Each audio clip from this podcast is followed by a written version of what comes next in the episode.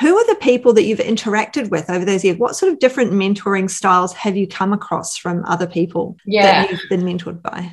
Yeah, I feel like also, you know, paramount to if you're fresh in business, like obviously, mm-hmm. usually there's not a whole lot of capital to invest into different things. Yeah. And I really appreciate the investment that goes into mentoring. And I a thousand percent think that it is one of the best things that you can do to accelerate mm-hmm. yourself. But there definitely are lots of different areas to get support with.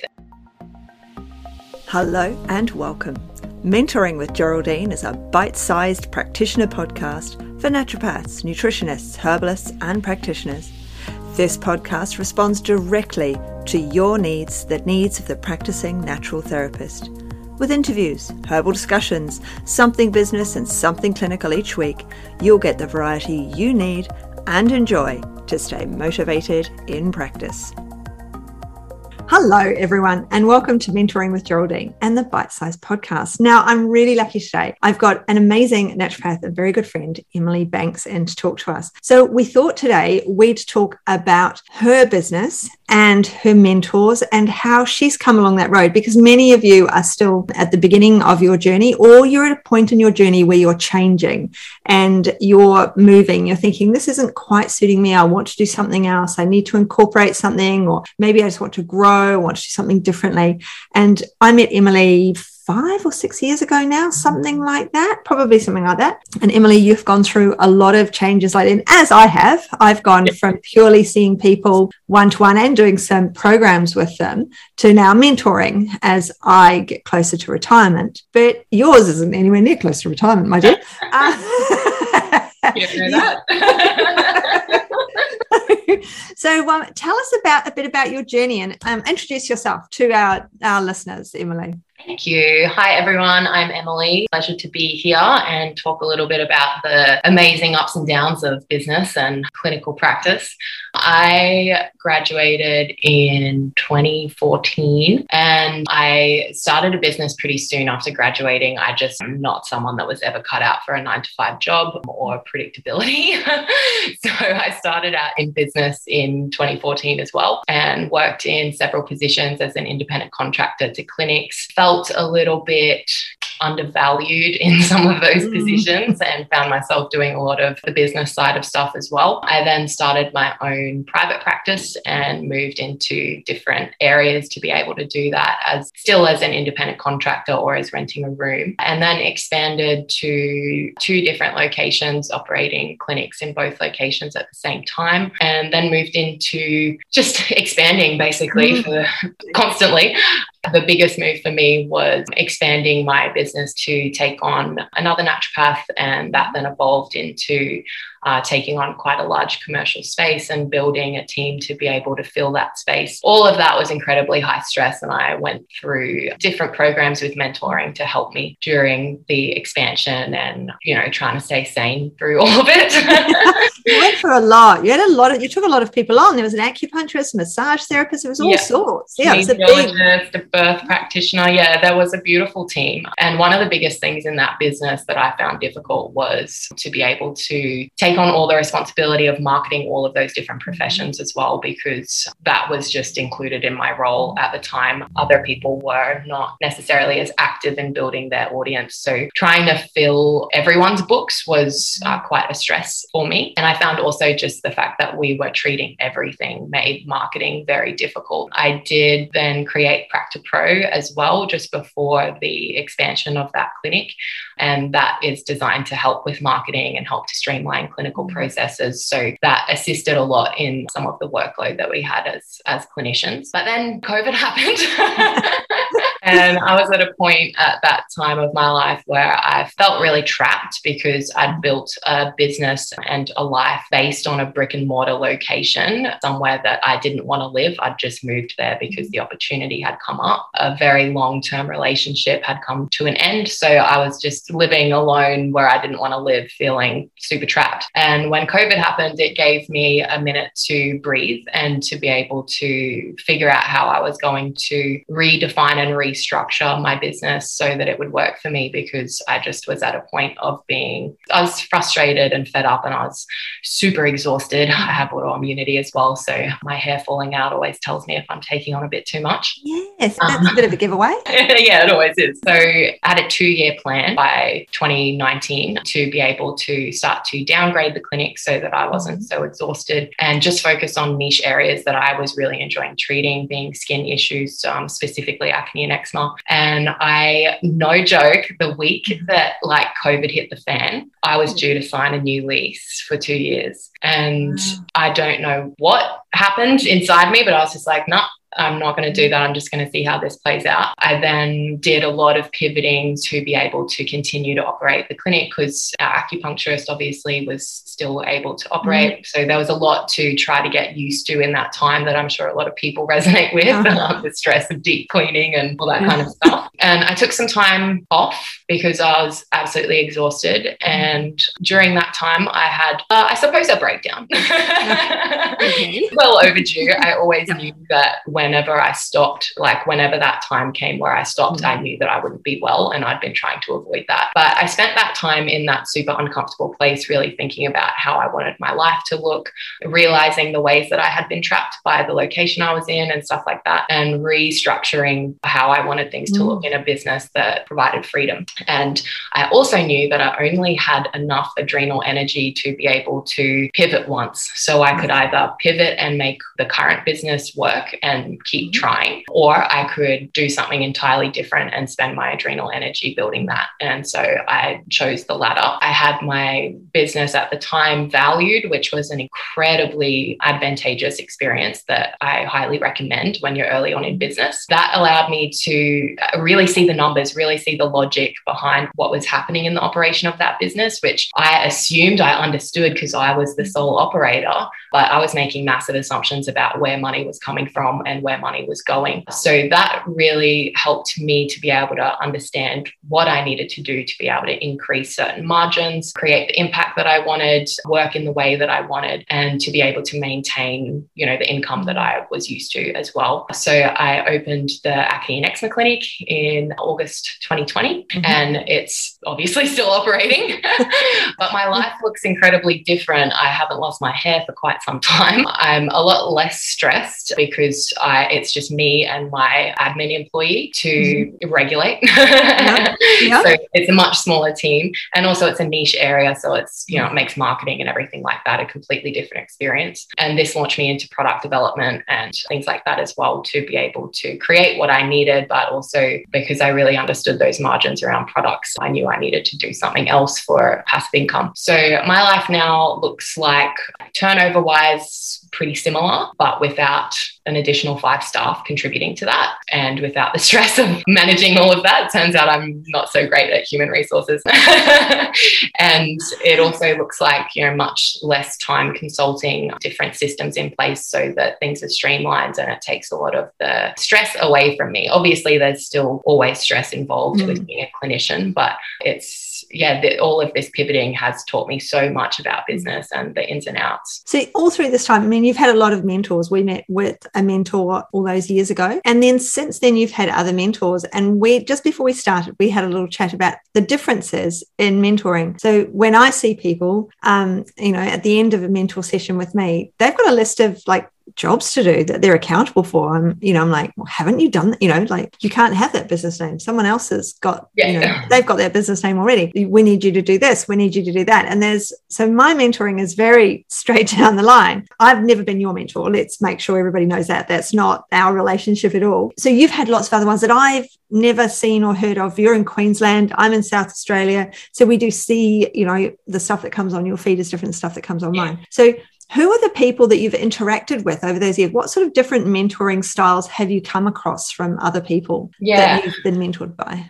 Yeah, I feel like also, you know, paramount to if you're fresh in business, like obviously, mm-hmm. usually there's not a whole lot of capital to invest into different things. Yeah. And I really appreciate the investment that goes into mentoring. And I a thousand percent think that it is one of the best things that you can do to accelerate yourself. But there definitely are lots of different areas to get support with. And I have found myself sometimes with mentors that don't really align with me and aren't providing the sort of support I need. So, what I've seen mostly is there is mentoring when it comes to clinic and being able to actually get that clinical support, which is a huge thing for people who don't have the confidence and don't have the years behind them to be able to just go straight into treating and, and take on all of that load. And I think this is massively important if you're finding that you have a fear of, of treating people and a fear of taking on a large, a larger patient load because of your own fear and mm. anxiety around, you know, inferiority or not knowing everything. By the way, no one knows everything. yeah, no one knows everything. Yeah, we're, we're all still looking things up. We're all still looking things up. Yeah. But you know, that can be a huge block for people at the start of business. And that can be what topples them over and keeps them stuck in that resistant mm. stage. So I think clinical mentoring is absolutely amazing because you can mm. get the knowledge and wisdom of people who have 20 plus years experience mm. in the industry and know all the gold nuggets.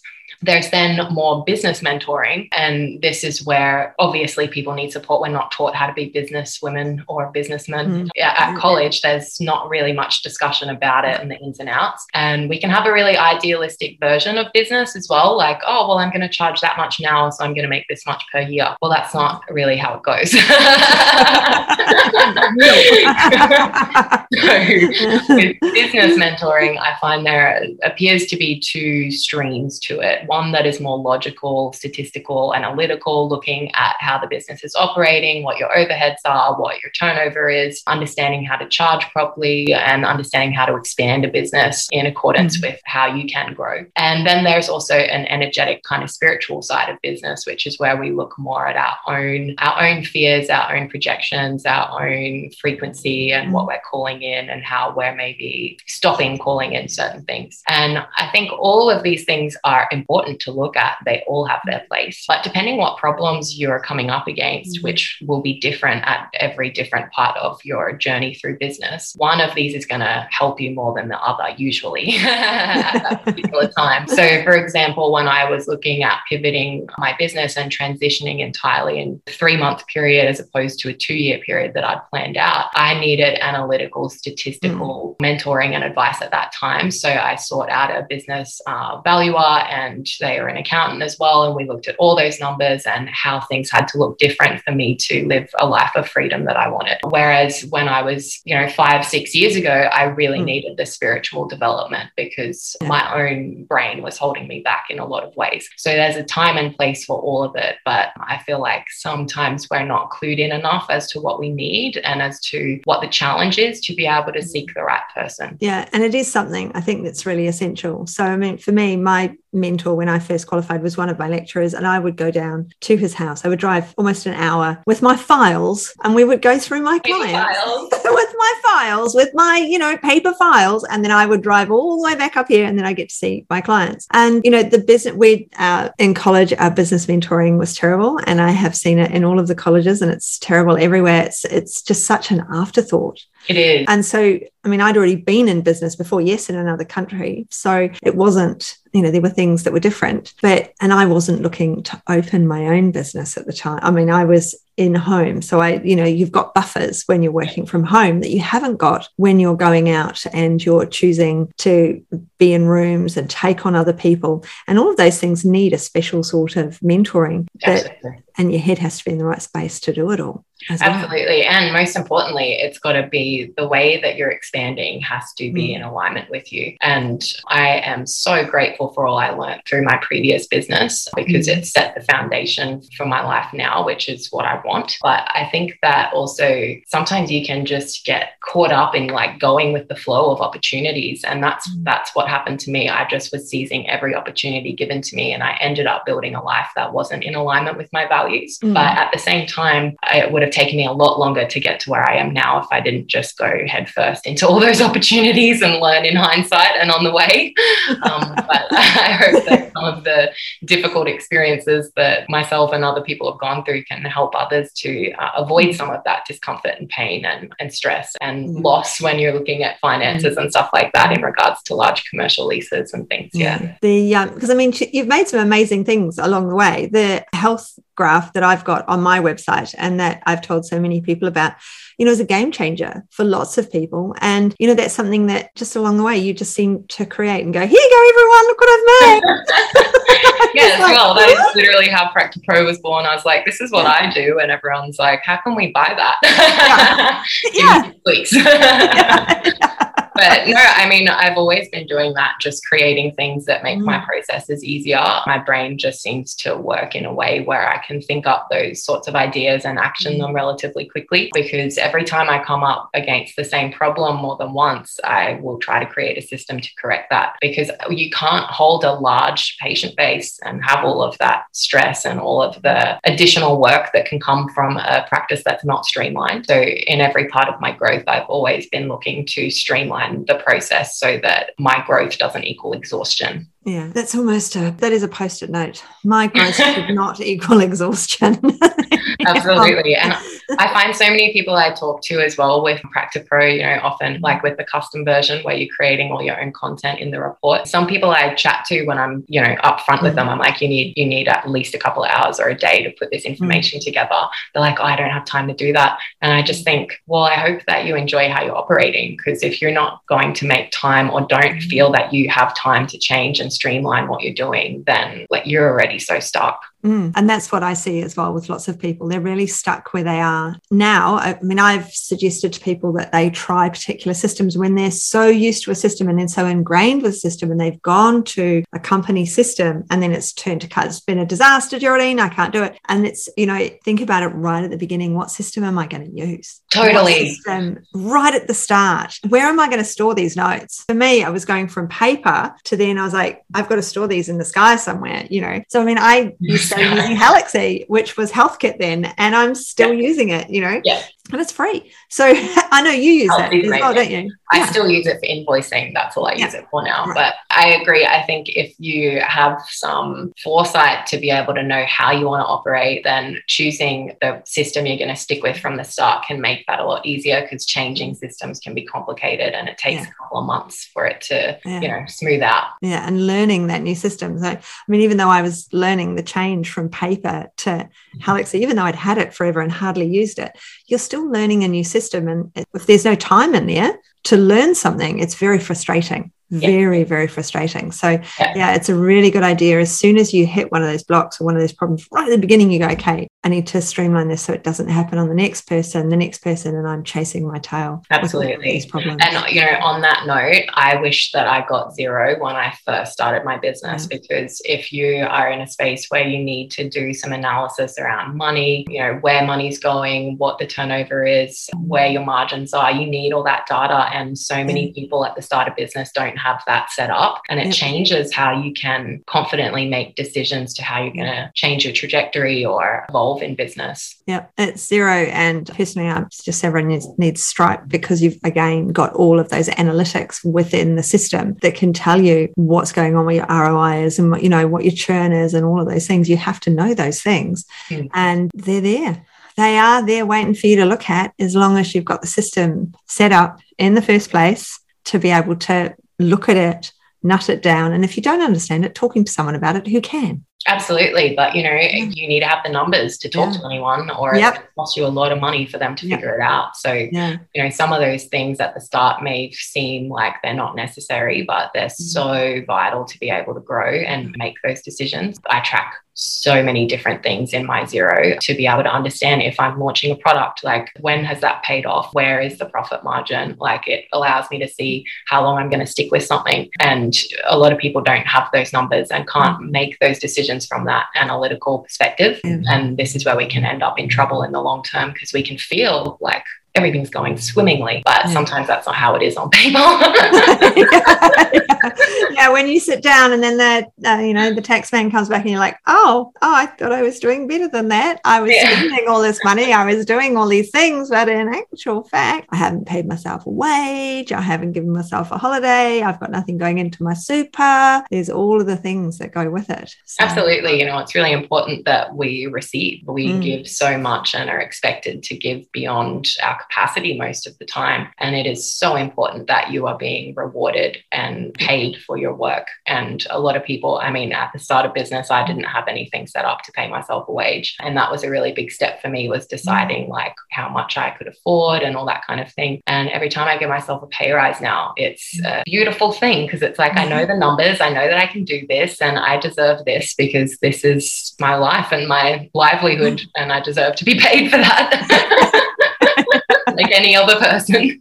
absolutely. Absolutely. Well, we will leave it there today, but I'm having such fun. Would you mind coming back again um, and chatting? Well, that is fantastic. So thank you so much for joining us on the Bite Size podcast. I really appreciate it. So many insights there. And, and we'll look forward to seeing you again in a couple of months. Thank you. Thank you. Thanks so much for joining me today. Don't forget to rate, review, and subscribe to the podcast for the weekly episodes. If you'd like even more support and learning, then the Academy is for you. Here you'll find part two of the herbal discussions, more clinical learning, and case studies to support your clients in practice. Bye for now.